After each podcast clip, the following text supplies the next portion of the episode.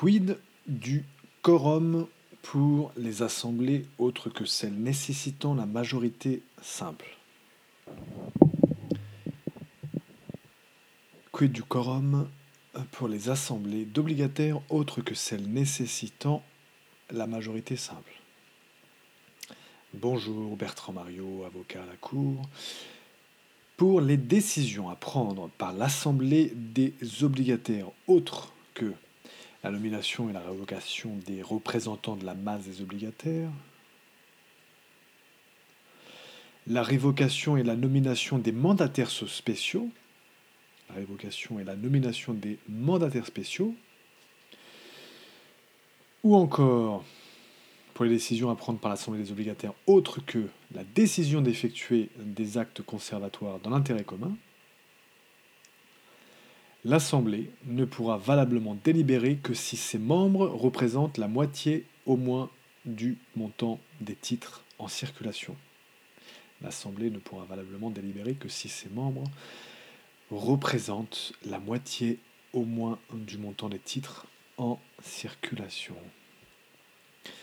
C'est cette condition selon laquelle les membres représentant la moitié au moins du montant des titres en circulation, cette condition selon laquelle les membres représentant la moitié au moins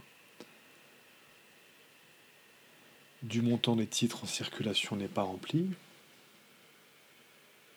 du montant des titres en circulation n'est pas rempli, une nouvelle convocation est nécessaire et la nouvelle assemblée délibère valablement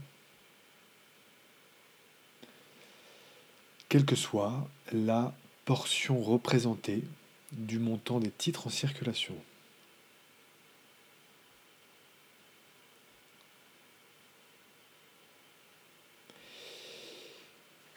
Pour aller plus loin, article 470-14-2 de la loi du 10 août 1915 qui dispose Dans les autres cas, l'Assemblée ne peut valablement délibérer que si ses membres représentent la moitié au moins du montant des titres en circulation. Euh, donc, article 470-14.2, fin de la citation. Donc, cet article indique dans les autres cas, c'est-à-dire dans les autres cas mentionnés au 1 de l'article 470-14 qui disposait, rappelons-le, lorsque l'Assemblée est appelée à se prononcer sur les questions prévues à l'article 470-13, points 1, 2 et 3, ce sont les points qu'on a mentionnés tout à l'heure, les décisions sont prises à la simple majorité des voix exprimées par les porteurs des titres représentés. 470-14, 1, fin de la citation. C'était pour lier avec l'article 470-14.2. Maintenant, article 470-14 toujours, mais l'alinéa 3. Si cette condition n'est pas remplie, il dispose, si cette condition n'est pas remplie, une nouvelle convocation est nécessaire et la nouvelle assemblée délibère valablement, quelle que soit la portion représentée du montant des titres en circulation.